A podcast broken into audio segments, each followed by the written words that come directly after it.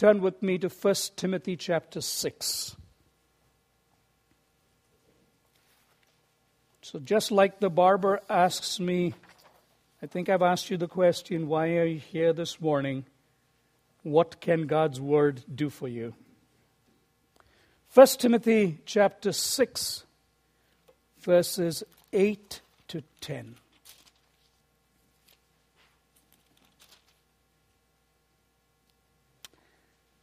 But if we have food and clothing, with these we will be content. But those who desire to be rich fall into temptation, into a snare, into many senseless and harmful desires that plunge people into ruin and destruction. For the love of money is a root of all kinds of evils. You notice it doesn't say it's the it only leads to greed, it leads to all other kinds of evils and sins. It is through this craving, craving is another word for desire. It is through this craving that some have wandered away from the faith and pierced themselves with many pangs.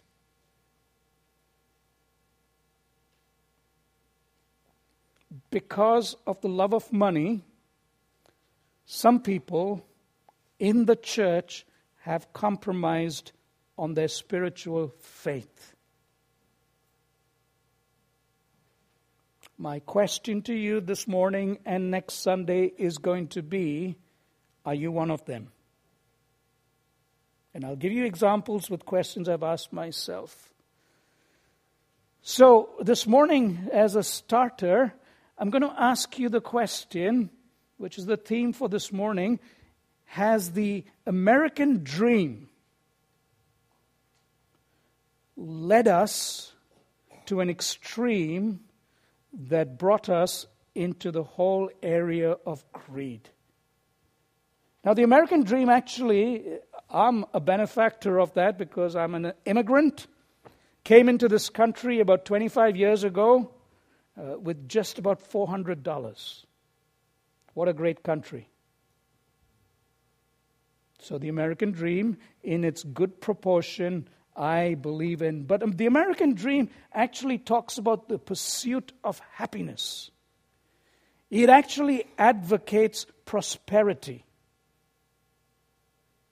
And the underlying tone of the American dream is if you work hard, you can actually make a lot of money. If you work a little harder, you can make more money. And one of the questions I'm going to ask you and I over the next two days is how much is enough? And how do you know how much is enough? Greed as we go through these sins, in fact, last Sunday I told you lust is one of the most destructive sins. It's the secret sin in the church. Let's not talk about the world. Forget about the world. They expect it to be sinful. We in the church are not expected to be sinful. Uh, lust, especially in the area of pornography, is a sin that is rampant among believers. And I told some of you be careful as parents. Children by the age of eight have already seen porn in some form. It affects marriages, it affects families, it destroys your mind for a long time. So when we hear about lust, we feel, wow, that is a serious sin, and you're absolutely right. Do you know with the area of greed, we're not so repulsed by it? We're going to do anger in a few weeks. Anger is usually very easily recognizable, isn't it? Very easy to recognize an angry person. Even in your own life, when you get angry, you kind of know it fairly quickly, isn't it? Greed is not the worst of sins but you know what it is? It is actually the most popular sin. In other words, in some form, more people have it than they realize it. So, may I suggest to you this morning to look at your life, forget about other people, your own life, and ask yourselves has greed become more than a temptation? Let me define greed to you. It is described, and I think it was Thomas Aquinas who said this, is an inordinate or disproportionate desire for things. Very important to know that. Because uh, a desire for things in its right proportion is good and godly. Uh, go back to 1 Timothy chapter 6. Look at verse 8. If we have food and clothing, with this, we should be content. In fact, studies have been done on uh, the happiest people in the world and all those kinds of stuff. Uh, and they've said when it comes to food, clothing, and housing, these three things, when you don't have it and you have it, your happiness uh, measurements quadruple. They just bounce from nothing to phenomenal. After that stage, it's not proportionate. In other words, the more you get, you don't get happier. And studies would show that some of the richest people are actually the more miserable ones. So, what am I saying? I'm saying to a certain extent, an ordinate, proportionate amount of desire for food, clothing, housing uh, is godly. Pray for it. But when it is disproportionate, it gets dangerous and it is sin. If you don't know whether you have greed as a sin, can I tell you of two of its cousins? Envy and covetousness. You remember in the Ten Commandments, what is the last commandment? It says, You shall not covet your neighbor's wife. And I was thinking this morning, why would you covet your neighbor's wife? Don't you know her husband will bash, bash you up? wife or husband. It says, Do not covet your neighbor's wife.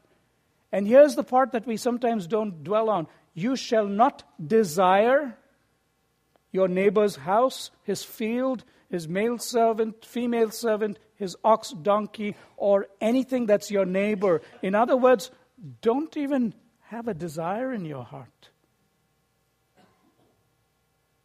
So, these are good ones. And uh, in our society today, thanks to I would say the current government and administration, there is a class warfare that's going on. There are tones that say that if you're rich, you should not be rich. You, didn't, it, you need to be able to distribute your wealth. At the heart of it, it's envy. At the heart of it, you're passing judgment on someone richer than you. Do you realize that in Scripture, God is not actually fair? To those of you who think, you know, God should actually be fair to everyone, that's not biblical. Remember the parable of the servants who came at different hours to work? Right? Did they all get paid according to the hours they worked? No. The master gave everyone what he felt like. You could get upset there and say, No, I worked more hours the moral of the story is whatever the master feels like, he's going to pay. Live with it. So, those of us who might feel, you know, we're not getting paid enough, someone else is getting paid, ah, it might be a sin problem. You're envious. You're coveting what someone has that you don't have. So, I'm going to ask you a couple of questions and close for this morning. And my question to you this morning that I want you to think about is Are you thoroughly content? Do you desire more? Do you want more? If so, why? Why do you want more? I'll repeat it today and I'll come back to it on next Sunday because that's what I've asked myself and I've been challenged. Uh, I would say, you know what? I don't mind a little more, but I am very clear at this stage in my life why I want it. And I might even dare tell you, and I'll pick it up next Sunday. I really don't want it more for the sake of an inheritance for my children. I want to be more generous. So, do you want more? Praise God for you. I'm glad for you. I'm glad you're going to take that promotion or that next job that's going to make you money. But my question to you is going to be what are you going to do with that extra? If it doesn't turn into generosity towards God, I think there's a problem. Because God does not bless us to hoard. God blesses us so that we have food, clothing, and a house. But the purpose of a blessing is actually to bless others. So, why do you want more? What are you doing with your savings? Those are the questions I want you to think this week. Let me quickly go through a greed score and we'll pick it up next. You remember, we're going through and asking questions if you want to score yourself. Uh, are you someone who desires more, or do you want things better than what you have? Uh, that might be a sign of greed. Are you someone who loves to accumulate more and more and more? And even if it is money that you like to stash away, and your argument is, I want to leave it for my children, I'm going to challenge that next week. Hey, I want to leave an inheritance for my children. I want to ask you the question why do you want to do that? But if you're a person who wants to find security in what you're storing away, that is not only greed, but that leads to another problem. What do you trust, God or your wealth? Thirdly, are you someone who finds it hard to be generous? It doesn't really matter how rich or poor you are. Generosity has nothing to do with how much you have. You probably can have a hundred bucks in your saving account or 500,000. I would still ask you the question do you have a desire and a longing to give? And if you don't have a freedom to give, especially when you know that there are brothers and sisters in need. Do you know there are brothers and sisters in this fellowship who are needy? And if you say you don't know, my question back to you is why don't you know? I'm going to challenge you. We live in a society, there might be people in your family who are needy. Have you been generous to them? And if generosity is not the reason why you and I want more, we need to really look at our lives and say, has the American dream driven us to a point of insensitivity that we've turned it into an idol that we worship? Greed. Greed is the reason why, when we have one house, we want to move to a bigger one. When we have a working car, we want the better one. Why? When we have decent clothes to wear, we still want to get something new. Now, I'm not saying any of it is wrong, but I want to challenge some of the things that we have come to believe that this is good and normal, and worse still, some of us believe that's our right because I worked hard for it. Oh no, you have no rights. You've surrendered all your rights to Christ. And everything that you own belongs to Him. It's not yours. And the easiest way you would know whether you've really given everything to the Lord is are you ready to give it all away? Yeah, all of it. And if you cannot be generous, I'm going to suggest to you and I, and I already told you, right? All three sins so far I've been tempted on, and I know the rest are also the same. Wait till we get to gluttony. But I'm going to suggest to you and I that we sometimes fall into these sins. They are very deceptive sins. That's the worst part. See, if you rob a bank or you sleep with someone or you murder someone, you get it quickly. These are sins that creep into our lives. And they have a deceiving way of telling us it's actually okay. So, may I suggest to you to consider, and if God convicts you of something, do something about it. Be a doer of God's word, not just a hearer.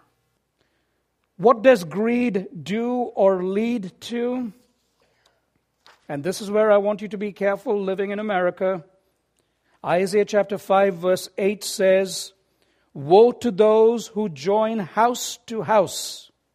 In other words, you have a house, but what do you do? You add mo- another house. Who add field to field until there is no more room, and you are made to dwell alone in the midst of land. It's a very good description. You're adding more and more. And you know what the scripture says there? Eventually, you have so much that you've isolated yourself from people. I'm going to talk about this later, not this time. Do you know what is one of the leading causes of death in America today? Loneliness. Lonely people die quicker than people who are not. They've just done a study. Fascinating.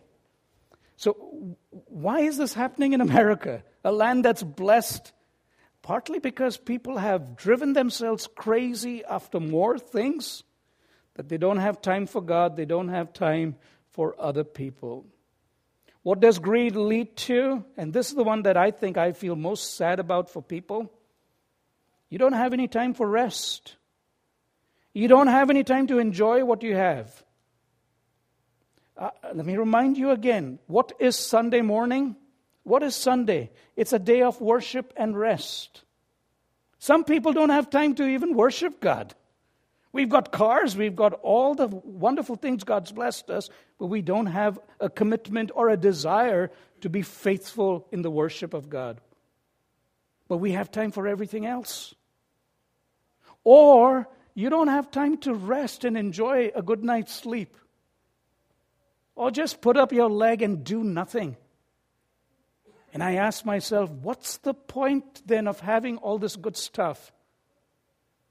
And I say sometimes what's happened to us is we're so busy pursuing things that we don't have time to enjoy what God's given. And if you're at that stage in life, and I don't know your life, all that I'm trying to tell you is ask yourself have I got caught into the popular sin that's pulling the rug from under me?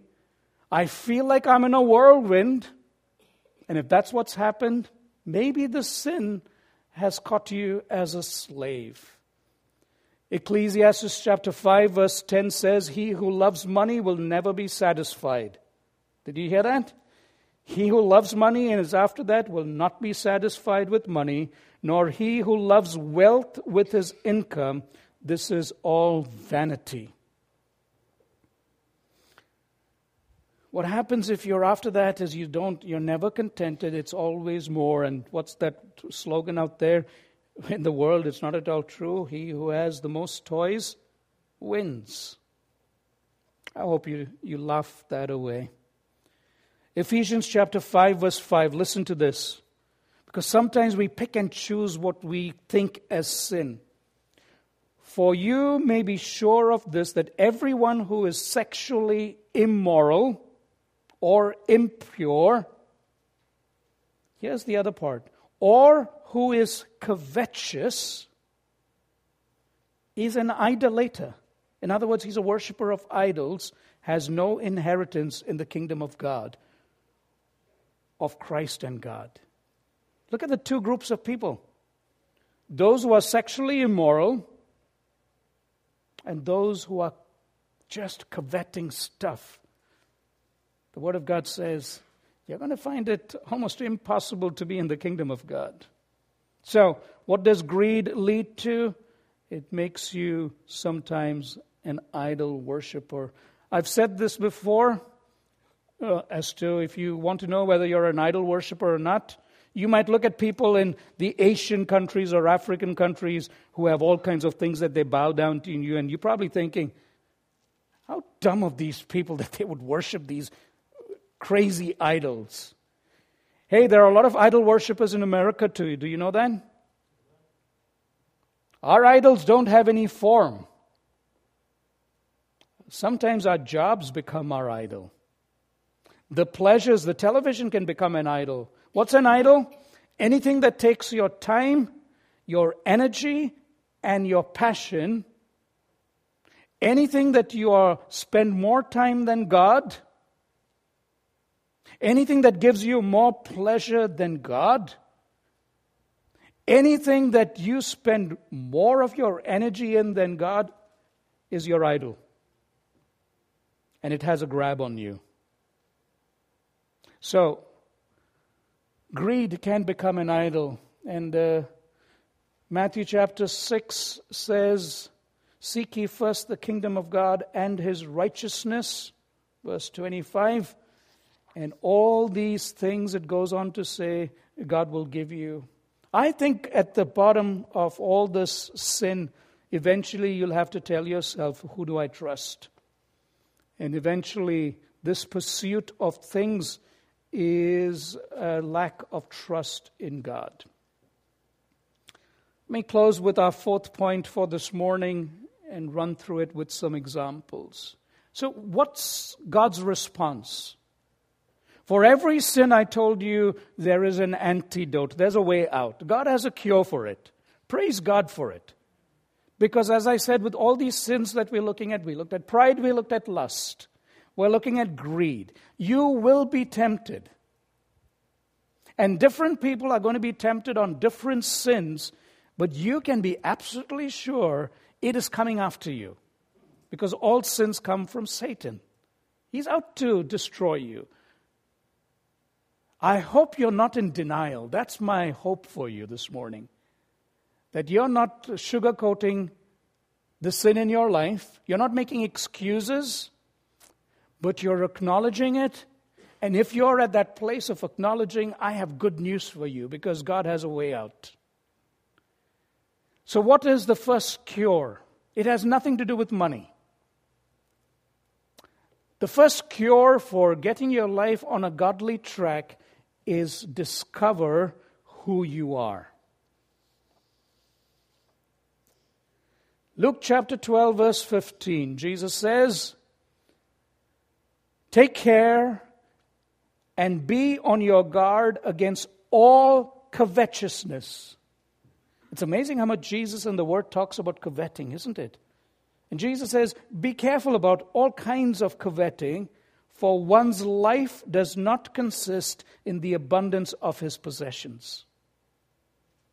You are not defined by how much you have in your bank account, what house you live. You're not defined by your education. You're not even defined whether you're good looking or you're not good looking. You're not defined by that. You're not defined by your education, what car you have, what you, job you have. Your identity starts and ends with who are you in Jesus Christ. And if you don't know who you are in Jesus Christ, you'll get captivated by all kinds of things. So discover who you are. Be content that you are a child of God. Be content, uh, rejoice, boast in the Lord that you have an inheritance in Christ. Get thrilled about the fact that if you die, you're going to be with the Lord for eternity. If those things don't excite you, you haven't found your identity yet. So find out who you are. Secondly, Seek after God. Seek after God. Jeremiah 29:13 says, "You will seek me and find me when you seek me with all your heart." If you put half the energy that you put into trying to get yourself a better life, half the energy, um, I grew up in a culture where you bargained for everything. You went into a store and they told you one price, you never paid that price. You suggested half the price, and then you negotiated, and you came to probably the 80th percentile and you got a good deal. Let me bargain with you this morning. I said half. No, don't put it in even half. Put in one fourth the effort you put into trying to make your life better. I will guarantee you not only will your relationship with the Lord get better, you might also find a blessing. Seek after God. Have the discipline of making God your priority. In other words, what, what does that look like? It looks like be faithful in worship, read God's word, practice generosity, love people, live the Christian life, just don't talk about it. Seek after God. When you seek after God, you will discover that God's a God who loves to find you. As I said once before, show me someone's habits and I can tell you what kind of a person that person is and who he or she loves. Right? Your habits tell you who you are.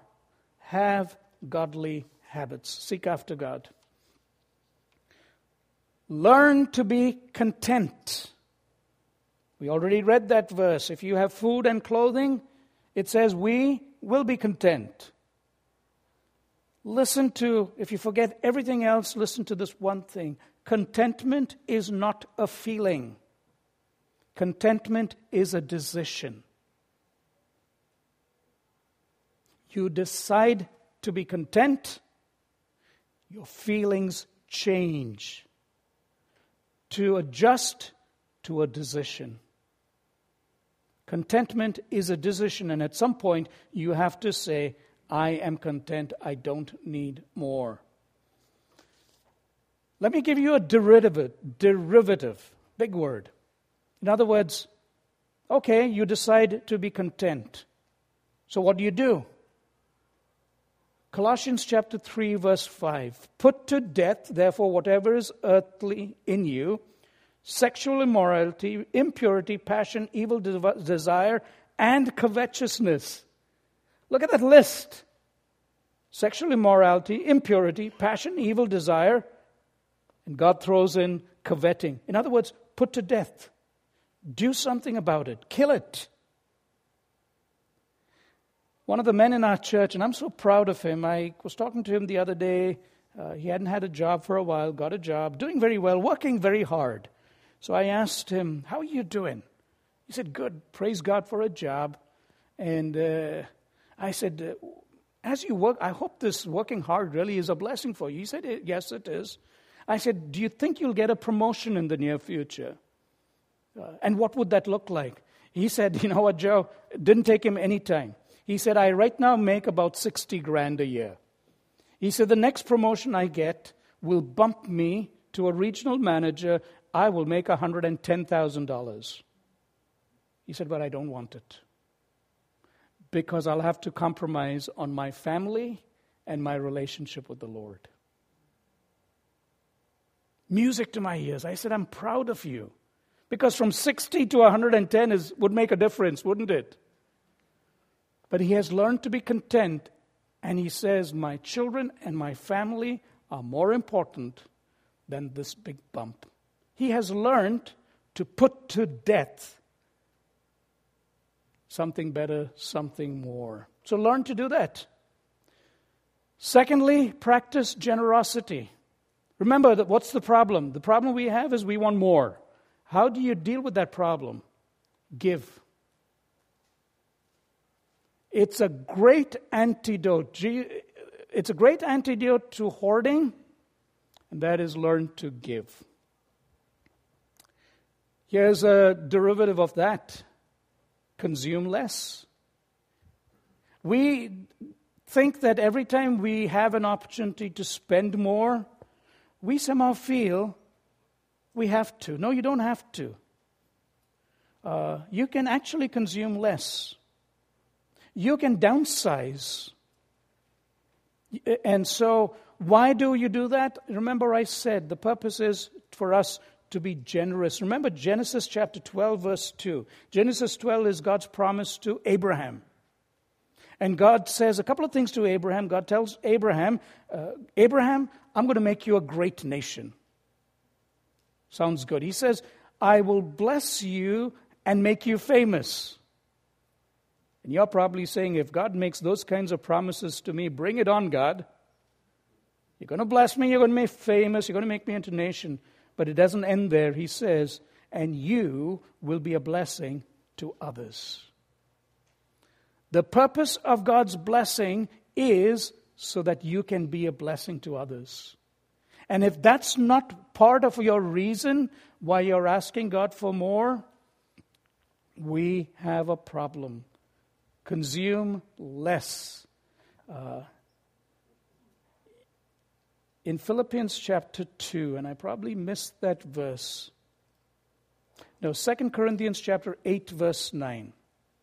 For you know the grace of our Lord Jesus Christ, though he was rich, yet for your sake he became he became poor. Jesus became poor for the sake of others, so that you, by his poverty, might become rich. Think about that. Think about that to say, are you and I willing to lower our standard of living, make some sacrifices, so that someone else might get rich? So that someone else might have more. How radical is that? Think about it. Think about it and say, if only I could save more, spend less so that someone else can do better. And if you if this doesn't resonate in your heart, please do consider the sin of greed seriously because you've probably reached a point where you've made life all about yourself. Once you get content, generosity, so consume less. Let me close this morning. It is much better to be poor and content, be happy, joyful, and generous. Proverbs chapter 17, verse 1. Better is a dry morsel with quiet than a house full of feasting with strife. Better is a dry morsel. Better is a little food, clothing, a small house whether it's rented or your own, it really doesn't matter, does it? We're not taking anything with us to heaven, are we? Learn to enjoy what God has given us. And compared to other people in other worlds, I've told you this before, all of us are very rich. Let's pray. And Father, even as we come to the cross this for remembrance of what Jesus did, remind us that for our sake he gave up. Not only his splendor in glory, but he also died on the cross, put to death himself, so that we might be forgiven and rich. And so, Lord, I pray that your word would burn in our hearts and that we would act on it, but learn to live in the contentment and joy that you desire for every one of us, not five years from now, but today. And where repentance is needed, Lord, may your Spirit and your word work within us. Amen.